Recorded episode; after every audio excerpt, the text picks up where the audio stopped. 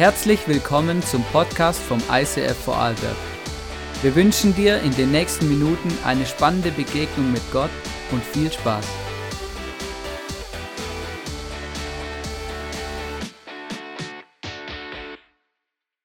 Wir ähm, starten heute in diese Serie Kingdom und weißt du, als Jesus auf dieser Welt war, seine Hauptaufgabe, sein Hauptauftrag, und das ist manchmal äh, sehen wir das auch nicht so ganz richtig. Manchmal haben wir das Gefühl, ja, seine Hauptaufgabe war, Leute gesund machen oder irgendwie Wunder tun, aber das, das stimmt gar nicht. Also hat er auch gemacht. Aber seine Hauptaufgabe, sein Hauptauftrag, sagt Jesus selber, ich bringe, beziehungsweise Schrägstrich, ich predige das Reich Gottes. Und da steckt noch viel mehr drin. Ich habe euch beispielhaft drei Bibelstellen mitgebracht. Es gibt noch viele mehr, ähm, wo Jesus darüber spricht, dass er das Reich Gottes auf diese Welt bringen will. Wir lesen in Lukas 4, Vers 43. Er sprach aber zu ihnen, ähm, also zu Leuten hat er geredet, ich muss auch den anderen Städten das Evangelium vom Reich Gottes verkünden, denn dazu bin ich gesandt. Oder an einer anderen Stelle, Matthäus 12, Vers 28, sagt Jesus, wenn ich aber die Dämonen durch den Geist Gottes austreibe, so ist ja das Reich Gottes zu euch gekommen. Also alles, was er tut, egal ob er Wunder tut, ob er predigt, alles, alles ist immer mit einem Zweck. Ich möchte, dass das Reich Gottes größer wird und sich hier ausbreitet. Apostelgeschichte 1, äh, Vers 3, da heißt es, ihnen zeigte er sich nach seinem Leiden durch viele Beweise, als der Lebendige und ließ sich sehen unter ihnen 40 Tage lang und redete mit ihnen vom Reich Gottes. Also krass, Jesus ist auferstanden. Ne? Weiß nicht, ob du das schon mal gehört hast, er ist gestorben am Kreuz. Er, oft, das ist irgendwo, irgendwo ganz, irgendwo doch präsent. Okay, da ist mal jemand gestorben am Kreuz, deswegen tragen die Christen ein Kreuz mit sich rum. Aber Jesus ist nicht tot geblieben sondern er ist wieder auferstanden am dritten Tag und ist wieder lebendig geworden und hat damit den Tod besiegt. Und weil Jesus wieder auferstanden ist, deswegen verspricht er uns, dass wir eines Tages wieder auferstehen werden und ein ewiges Leben haben dürfen und in Ewigkeit leben können.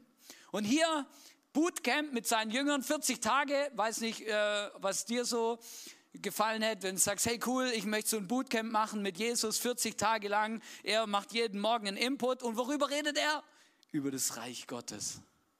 Und die Frage ist, ja, was ist denn jetzt das Reich Gottes? Also, was hat Jesus denn eigentlich genau gemeint? Wovon spricht er denn, wenn er sagt, ich bringe das Reich Gottes, ich bin gekommen, um das Reich Gottes zu predigen, ich bin gekommen, um das Reich Gottes zu bringen. Und was Jesus gemacht hat, er hat eigentlich eine neue Kultur kreiert und etabliert, die diese Welt bis dahin noch nicht gekannt hat die in dieser Welt fremd war, und so viel kann ich schon mal vorwegnehmen zu der Message heute, die sich auch zum Teil etwas reibt mit der Kultur dieser Welt. Vielleicht fragst du dich jetzt, wie kann ich ins Reich Gottes kommen oder wie lebe ich denn jetzt heute im Reich Gottes? Und das wären ehrlich gesagt gute Fragen, wenn du sie hättest. Und auch nicht so schlecht, wenn du sie für dich persönlich beantworten würdest. Deswegen möchte ich auf diese zwei Fragen heute eingehen. Das erste ist, wie komme ich ins Reich Gottes? Das ist ganz einfach. Jesus sagt, wer an mich glaubt und das Opfer vom Kreuz und an die Auferstehung glaubt, der kann in das Reich Gottes kommen. Wir lesen in 2. Korinther 5, Vers 17, das bedeutet aber, wer mit Christus lebt, also mit Jesus, wird ein neuer Mensch. Er ist nicht mehr dasselbe, denn sein altes Leben ist vorbei ein neues Leben hat begonnen. Wenn du Jesus in dein Leben einlädst, Gott verspricht dir, du wirst ein neuer Mensch werden. Und was heißt es genau? Es gibt da ein paar Details und zwar, Gott verspricht uns, wir werden oder bekommen eine neue Identität. Und warum ist es so? Weil der Besitzanspruch sich wechselt. Wir gehören nicht mehr zu dieser Welt und wir gehören auch nicht mehr dem Machthaber dieser Welt, nämlich dem Teufel, sondern wir gehören dann zu Gott. Wir sind und werden dann Kinder Gottes. Das ist unsere neue Identität. Aber nicht nur das, wir leben unter der Herrschaft Gottes und nicht mehr unter der Herrschaft dieser Welt. Der Teufel hat kein Recht mehr, und das ist wichtig, das ist ein matchentscheidender Satz.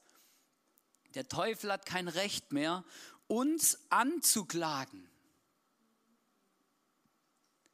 Und ich weiß nicht, ob du dir bewusst bist, dass in dem Moment, wo du vielleicht morgens aufwachst, nachmittags ähm, dir irgendwas einfällt oder du plötzlich denkst, du bist zu schlecht, du hast zu viele Fehler, du bist falsch, du hast das falsch gemacht oder wenn dein schlechtes Gewissen dich überkommt, das sind die Momente, wo der Teufel mit dem Finger auf dich zeigt und sagt, ich habe es ja schon immer gesagt, du bist nicht gut, du bist es nicht wert.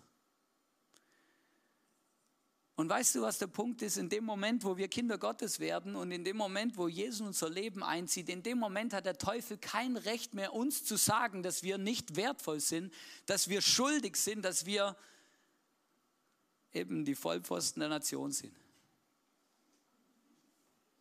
Nein, es ist wichtig, dass wir das verstehen. Weil ich merke es auch, für mich auch in meinem Leben, ich denke so oft, ganz oft sitze ich daheim und dann habe ich ein schlechtes Gewissen, weil ich irgendwas falsch gemacht habe, mein Kind angeschrien oder meine Frau schlecht behandelt oder irgendwas halt, was halt so passiert im Alltag ab und zu. Und dann denke ich mir, ja, ich weiß, Hannes, du kriegst eh nicht hin. Du bist einfach eben, du, du schaffst es nie. Kennst du solche Sätze? Kommt dir das auch bekannt vor?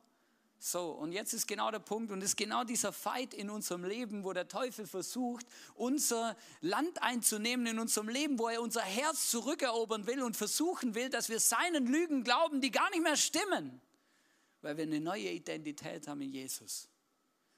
Und weil Jesus sagt, hey, ich bin der, der definiert, wer du bist und du bist ein Kind Gottes und ich bin gestorben am Kreuz für deine Schuld, für deine Fehler, für die Dinge, die du falsch machst und das ist jetzt schon so und für immer so. Und dann kommt die Frage, okay, wem glaube ich mehr, Gott oder dem Teufel? Gott, wer regiert eigentlich mein Leben? Und vielleicht ist es so, dass du sagst, ja, ich bin Christ, aber ehrlich gesagt, wenn du so dein Leben anschaust, merkst du, okay, gut, der Teufel hat schon viel Regentschaft in meinem Leben. Der hat irgendwie doch viel zu sagen. Müsste gar nicht haben. Weißt du, was die Taufe ist? Wir feiern bald Taufe Ende November. Falls du nicht getauft bist, du kannst dich gerne anmelden. Aber weißt du, was die Taufe ist? Die Taufe ist nichts anderes wie eine Unterschrift unter die Besitzurkunde Gottes ich gehöre jetzt zu dir, ich bin jetzt dein Kind und der Teufel hat kein Recht mehr, mich anzuklagen. Was da passiert in der Taufe, wir bekennen vor der sichtbaren und der unsichtbaren Welt, dass unser alter Mensch stirbt oder ersäuft und ein neuer Mensch, nämlich die neue Identität und ich als Kind Gottes wieder aus diesem Wasser rauskomme. Mit Jesus im Herzen. Das ist kein Hokuspokus, das da passiert. Das ist ein Symbol und ein Zeichen für das, was in unserem Inneren passiert ist. Nicht mehr der Teufel regiert mein Leben, sondern Jesus regiert mein Leben. Und ich wünsche mir, und darum geht es in dieser Predigtserie, okay, wie können wir es schaffen, dass wirklich Jesus mein Leben regiert in unserem Alltag. Wie können wir, was gibt es für Tools, was gibt es für Möglichkeiten, wirklich dem Teufel den Raum zu klauen und Jesus mehr Raum zu geben. Nicht mehr auf dem seine perfide, falsche, blödsinnige Art reinzufallen, uns zu versuchen. Weißt du, der Teufel ist nicht dumm, der hat 2000 Jahre Lebenserfahrung mit Menschen.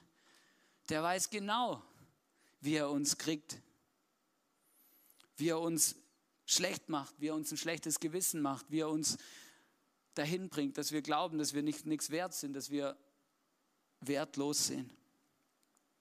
Und dann die Frage, wie lebe ich heute im Reich Gottes?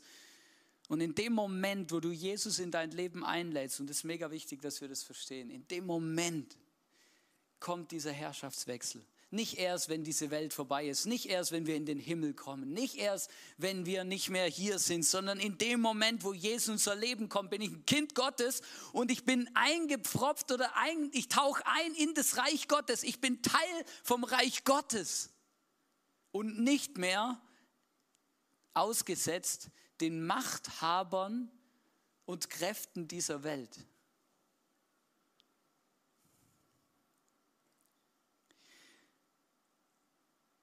Wir beginnen in dem Moment, wo Jesus unser Leben einzieht, in dem Moment kommt auch der Heilige Geist übrigens in unser Leben und er möchte Raum einnehmen. Und dann beginnt ein mega schöner Prozess. Und das ist wichtig, dass wir das verstehen. Es ist ein schöner Prozess.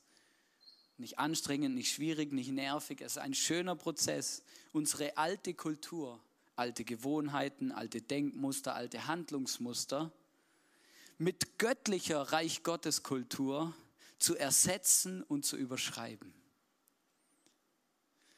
Ich weiß nicht, ob du mit Kultur was anfangen kannst, aber ist so richtig kapiert habe ich, hab ich erst, was Kultur bedeutet, als ich geheiratet habe. Weil dann habe ich erst realisiert, dass es auch eine andere Kultur gibt, wie die, in der ich aufgewachsen bin. So als Kind denkst du ja, es ist alles so normal, wie du das kennst, oder? Du also die, ich, ich, also verstehst du so, du wachst auf, deine Familienkultur ist das Normalste auf der Welt. Du gehst davon aus, eben, dass es überall so ist, wie es bei dir zu Hause ist, dass überall so ist, wie deine Eltern es dir beigebracht haben, wie du aufwächst und dann irgendwann merkst du, das ist gar nicht so. Ein lustiges Beispiel aus unserer Ehe. Wir waren frisch verheiratet und wir haben unterschiedliche Einkaufskulturen, meine Frau und ich. Ich bin in einer Familie aufgewachsen, ähm, da war, da hat das, das, wenn da was im Angebot war, da war das immer wertvoll, ja. So, also es war immer so, verstehst du so, ah, das ist gerade im Angebot. Okay, jetzt kaufen wir das. Wie lange ist es haltbar? Ist es, okay, das ist zwei Jahre haltbar, dann können wir gleich jede Menge davon kaufen, weil es ist im Angebot, oder? Ist ja kein Problem. Das kriegt man in den zwei Jahren bis zum Ablaufdatum locker leer, ja? So.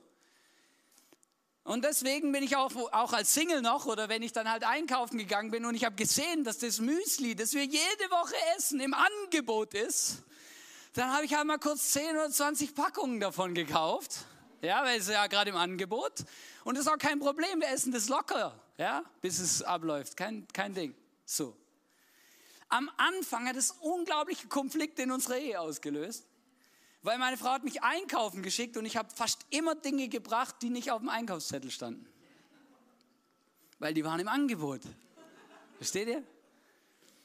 Also ich habe nichts gebracht, was wir nicht brauchen, ja, aber halt Dinge, die nicht auf dem Einkaufszettel standen, so, ja.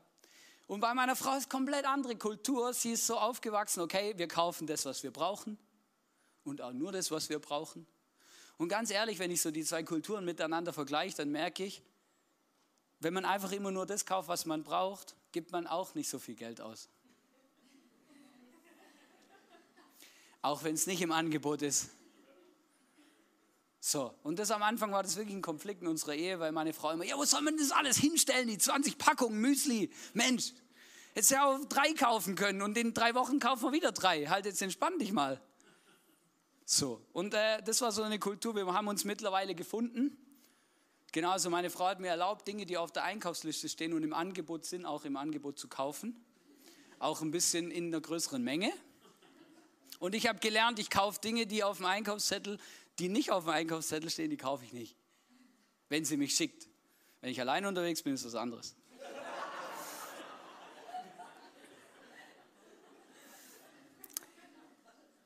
Aber der Punkt ist, Kultur. Wir haben eine neue Familienkultur etablieren müssen, weil unsere beiden Kulturen, ihrer Familie und meiner Familie, sind aufeinander gekracht. Und genauso kracht die Kultur, die diese Welt beinhaltet, auf die Kultur Gottes. Das genauso kracht deine Kultur, wenn du als Mensch in dieser Welt aufwachst. Genauso kracht diese Kultur auf diese andere. Wenn du dann dein Leben Jesus gibst und du plötzlich merkst, aha, Jetzt ändern sich plötzlich Dinge, da, da tickt die Uhr anders, das funktioniert anders. Ich mache euch jetzt verschiedene Beispiele. Stellt euch vor, das bin ich. Ich habe euch ein Bild mitgebracht, das bin ich. Und wenn wir in dieser Welt aufwachsen, dann sind wir gewohnt, was normal ist in dieser Welt, Dinge, die normal sind in dieser Welt. Wir sind gewohnt, uns selber zu versorgen mit dem, was wir brauchen. Das ist normal in dieser Welt. Normale Kultur ist, du musst selber schauen, wo du bleibst. Das ist Kultur dieser Welt. Wir sind gewohnt, uns selber zu versorgen. Das heißt, wir müssen uns selber darum bemühen, dass wir Anerkennung bekommen, dass wir überleben, dass wir haben, was wir brauchen zum Leben. Wir haben eine, eine Kultur und Prägungen davon, was ist Liebe, wie bekomme ich Anerkennung, wann bin ich wertvoll. Und, wenn diese, und das ist diese Kultur in dieser Welt, die denkt ohne Gott. Das heißt, diese Welt sagt uns, ja, wertvoll und wichtig bist du nur, wenn du den richtigen Job hast, das richtige Auto fährst, das richtige Haus hast und genug Geld verdienst. Vielleicht. Aber die Kultur Gottes, im Reich Gottes gilt eine ganz andere Kultur, ist überhaupt nicht vergleichbar. Ist was völlig anderes. Wir sind gewohnt, ohne Gott zu denken. In dieser Welt, in dieser Kultur denken wir ohne Gott. Das heißt, wir müssen selber uns kümmern, selber schauen, dass wir irgendwo bleiben, dass wir irgendwo hinkommen, dass wir, wir müssen irgendwie gucken, wie wir zu dem kommen. Wir haben Sorgen, wir machen uns Angst und das ist auch berechtigt, weil wenn du in diese Welt reinschaust und ohne Gott denkst, dann musst du dir wirklich denken, ja, wie soll das funktionieren? Denken ohne Gott ist richtig krass. Wir müssen es selber schaffen. Und weißt du, was das Schlimmste ist? Das Schlimmste ist, wir lernen von klein auf, wenn wir ohne Gott denken, ich kann niemand vertrauen außer mir selber. Das ist die Kultur dieser Welt.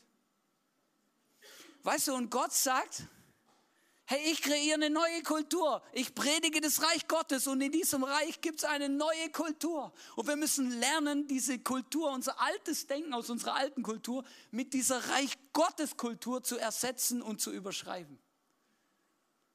Wir starten, wir haben diese Woche gestartet mit unserem Get Free und weißt du, Get Free ist nichts anderes wie genau das. Hey, wie können wir Gott mehr Raum in unserem Leben geben? Wie können wir diese Dinge, diese, diese Denk- und Handlungs- und Lebensmuster unserer alten Kultur, dieser Welt, die ohne Gott denkt, mit Dingen ersetzen, die, die göttlich sind und die Reich Gottes Kultur sind? Und dann heißt es in Kolosser 1, Vers 13, und das ist ein mega entscheidender Bibelvers, da heißt es, denn er hat uns aus der Gewalt der Finsternis befreit und hat uns in das Reich versetzt, in dem sein geliebter Sohn regiert. Wenn du heute hier bist und du hast dein Leben Jesus anvertraut, du hast ein Gebet gesprochen, gesagt, Jesus, komm in mein Leben, es tut mir leid, ich möchte ähm, deine Vergebung in Anspruch nehmen, dann bist du heute versetzt ins Reich Gottes. Jetzt, in dem Moment. Das heißt, Du musst dich nicht mehr selber versorgen. Du musst nicht mehr, du musst dir keine Sorgen machen mehr. Du musst dir eigentlich keine Angst mehr haben. Warum? Weil du bist ein Kind Gottes. Und im, im Reich Gottes gelten andere Gesetzmäßigkeiten. Und ich weiß, es ist nicht so einfach, aber im Reich Gottes, als Kind Gottes, Gottes gelten andere Gesetzmäßigkeiten. Ich bin nicht mehr allein unterwegs, ich bin nicht mehr allein für mich verantwortlich, ich bin nicht mehr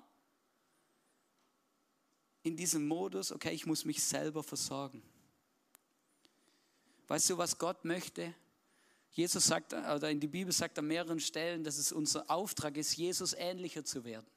Und weißt du, warum die Bibel das sagt? Ganz einfach, weil Jesus hat im Reich Gottes gelebt. Er hat so gedacht und er war, er war so, das war seine, seine Kultur. Und wenn er sagt, werdet mir ähnlich, dann sagt er nichts anderes, wie mir lernt, in dieser Reich Gottes Kultur zu denken und zu leben. Und Gott möchte uns dabei helfen. Und er kann uns auch helfen. Aber nur, wenn wir es zulassen, nur, wenn wir ihm Raum dazu geben nur wenn wir uns ernsthaft Gott Raum geben und sagen, okay, deck mal auf, was ist denn in meinem Leben alte, weltliche Kultur? Wo denke ich denn nicht so, wie das Reich Gottes das eigentlich machen könnte? Und ganz viele Christen entwickeln jetzt einen Megastress. Oh Gott, oh Gott, ich habe es ja schon immer gewusst, es genügt nicht, wie ich bin. Aber genau das will Gott nicht.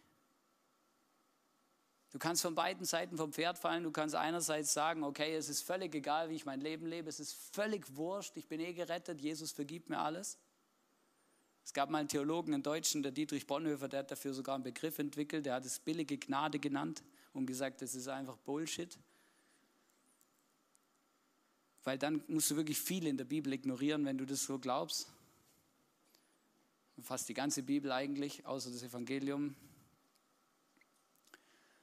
und du kannst auf der anderen Seite vom Pferd fallen und das Gefühl bekommen, oh Gott, ich habe es ja gewusst, als Christ musst du leisten, als Christ musst du was tun, du musst performen, du musst Dinge richtig machen. Schau, aus eigener Kraft schaffst du es sowieso nicht.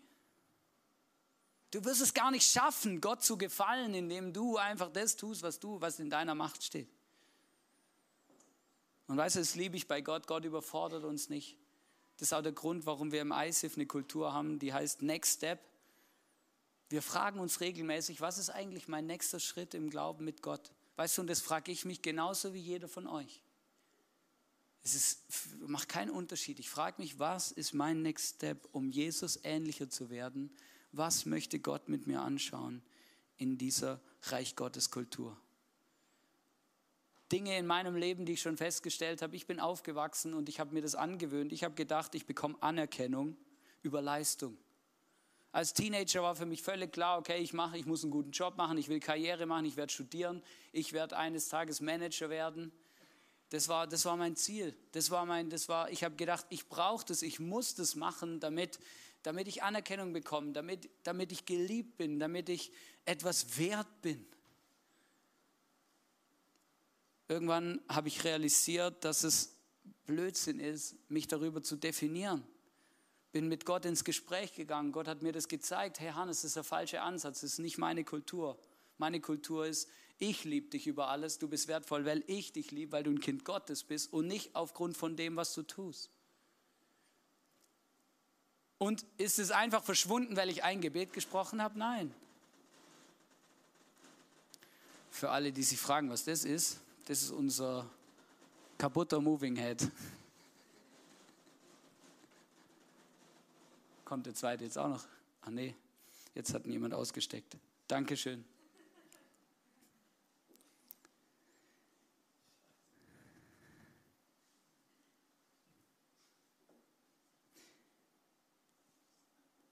Als Teenager war ich der vollen Überzeugung, dass mein Liebestank nur gefüllt werden kann, wenn ich Dates habe und wenn, wenn, wenn, wenn, wenn Frauen mich gern haben.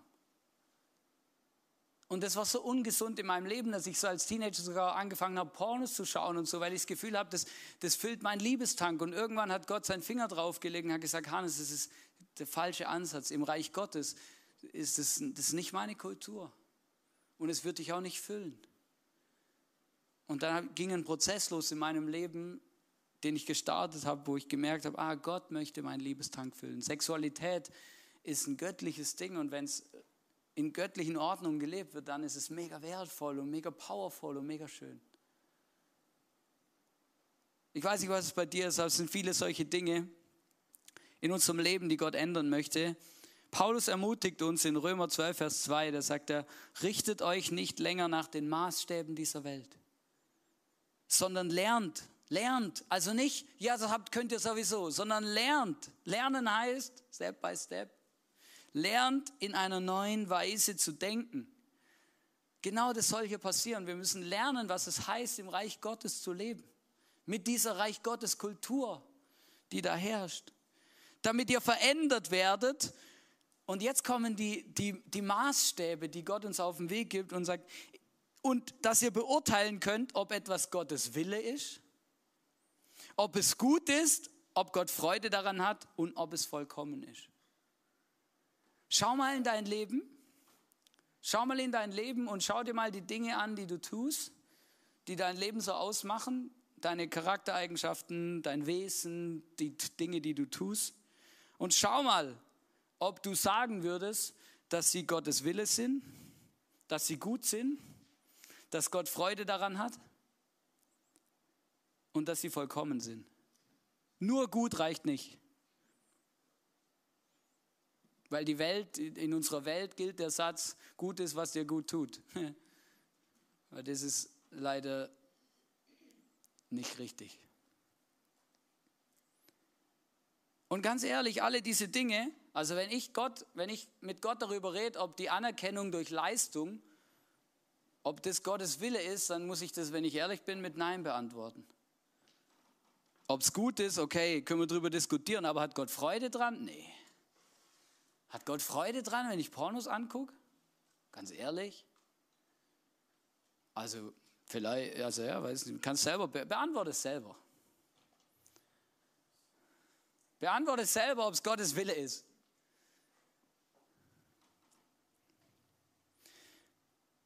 Weißt du, was ich beeindruckend finde?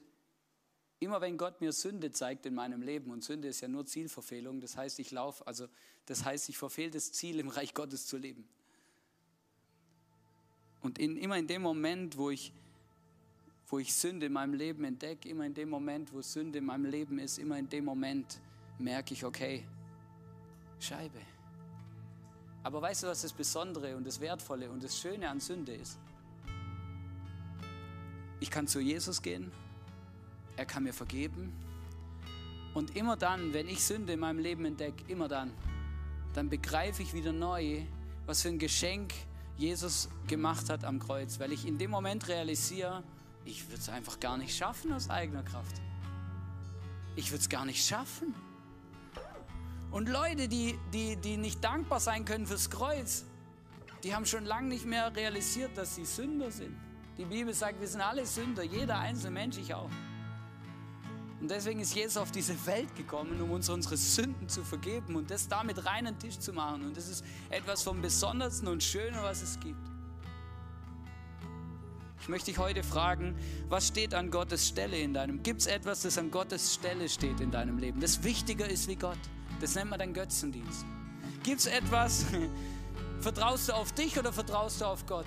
Das nennt man Selbstversorgung, wenn du auf dich vertraust. Wo definiert Angst dein Leben statt Frieden und Hoffnung? Wo definiert Sorgen dein Leben, obwohl Gott sagt, mach dir keine Sorgen. Im Reich Gottes musst du dir keine Sorgen machen. Ich bin dein Versorger. Ja, wieso mache ich mir dann Sorgen? Ja, weil ich offensichtlich noch nicht gelernt habe, in dieser Kultur des Reich Gottes zu denken. Wo glaubst du dir Liebe und Anerkennung verdienen zu müssen? Weißt du, wie man das nennt? Religiosität. Aber all das möchte Gott in unserem Leben verändern, von Grund auf, grundaktiv verändern. Ich möchte dir zum Abschluss ein Bild mitgeben, das mein Leben wirklich revolutioniert hat. Du siehst hier zwei Bäume, symbolisch zwei Bäume. Man hat mich heute Morgen schon aufgeklärt, sind Äste. Und vielleicht kommen dir die Bäume ja bekannt vor. Vielleicht hast du das ja schon mal irgendwo gelesen oder gehört. Da gibt es den Baum der Erkenntnis von Gut und Böse und den Baum des Lebens. Die standen im Paradies oder stehen immer noch im Paradies. Können wir jetzt theologisch darüber diskutieren. Aber wir lesen in der Bibel ganz am Anfang von diesen Bäumen. Adam und Eva haben gelebt in dem Paradies bei Gott. Und Gott hat diese Bäume dort aufgestellt, weil er keine Marionetten wollte, Menschen, die einfach machen, was er tut, sondern er wollte Menschen, die sich aus eigener Kraft und eigenem Willen für seine Liebe und für eine Beziehung mit ihm entscheiden. Und er hat gesagt, im Paradies galt das Gesetz, ihr dürft alles essen, von allen Bäumen, von jedem, von jedem Baum, alles ist okay, aber esst nicht von diesem Baum, weil wenn ihr das tut, dann muss ich euch aus dem Paradies rauswerfen.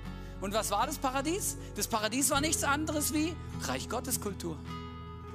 Reich Gottes Kultur. Reich Gottes Kultur. Man kann jederzeit zu Gott kommen, man kann immer mit Gott sprechen, alles im Paradies. War alles so wie im Reich Gottes, weil das ist das Reich Gottes. Und dann haben die Menschen sich dafür entschieden, diese Frucht zu essen und sie, haben, sie wurden versucht und sie haben diese Frucht gegessen. Was ist passiert?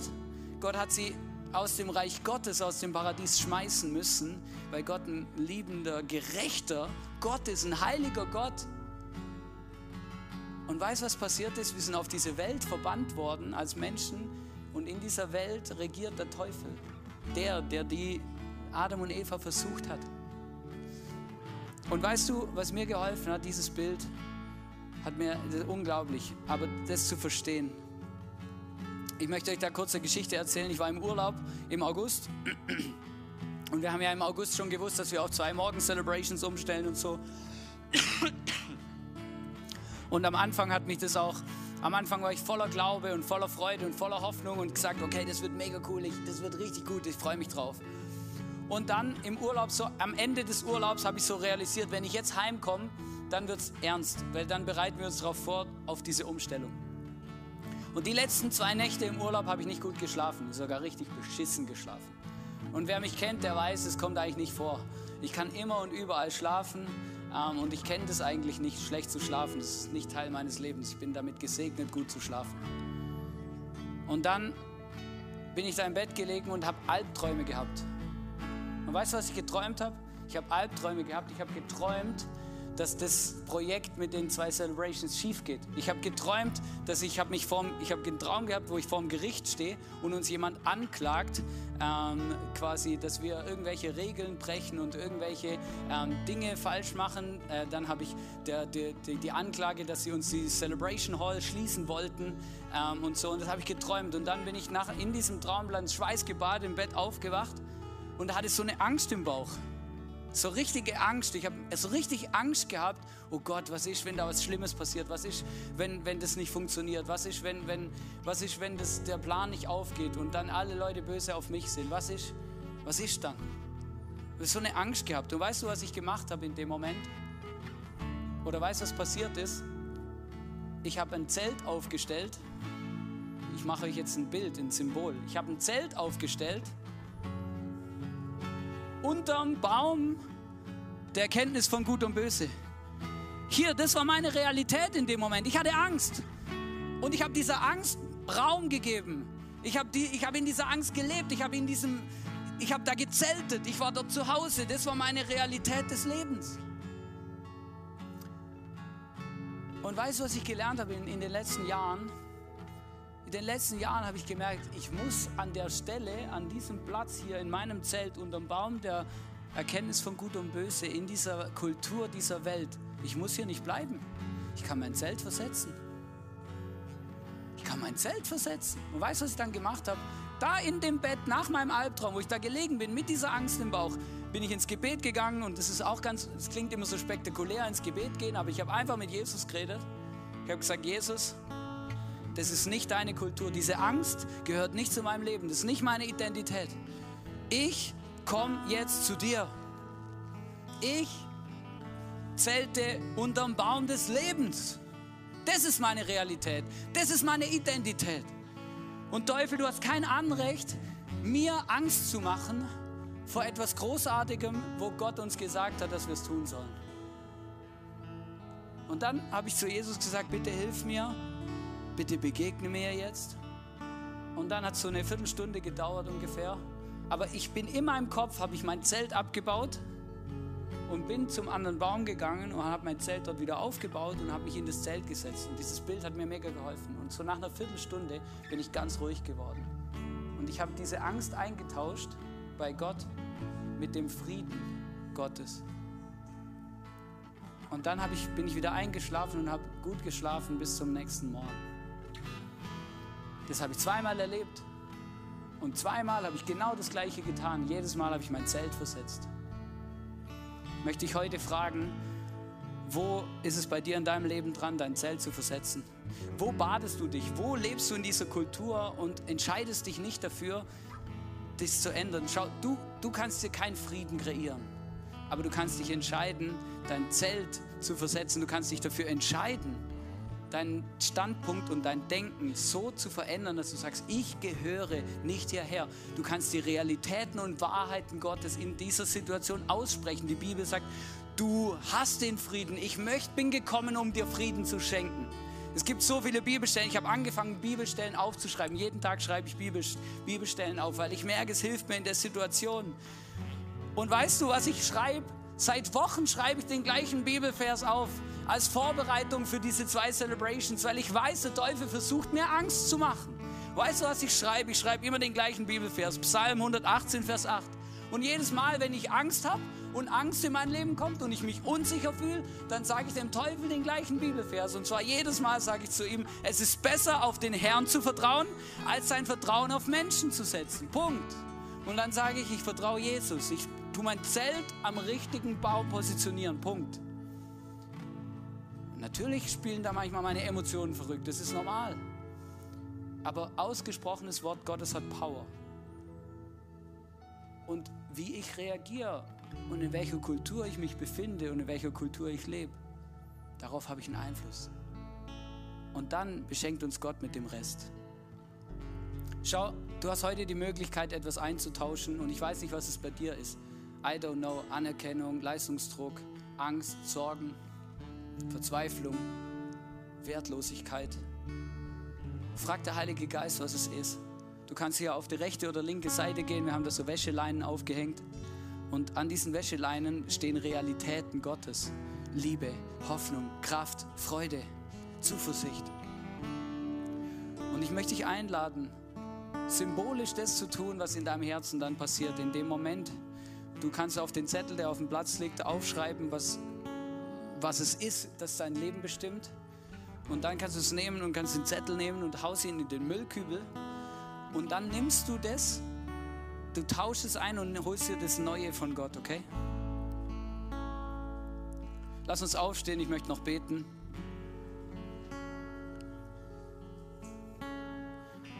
Heiliger Geist, ich lade dich ein in unser Leben. Ich weiß, du bist schon da.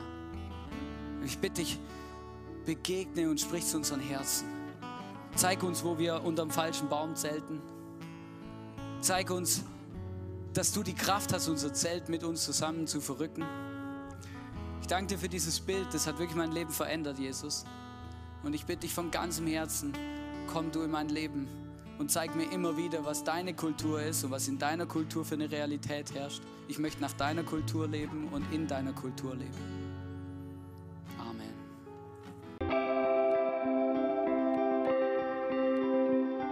Wir hoffen, dass dir diese Predigt weitergeholfen hat. Wenn du Fragen hast, schreib uns eine Mail an info at icf-vlbg.at. Alle weiteren Informationen findest du auf unserer Homepage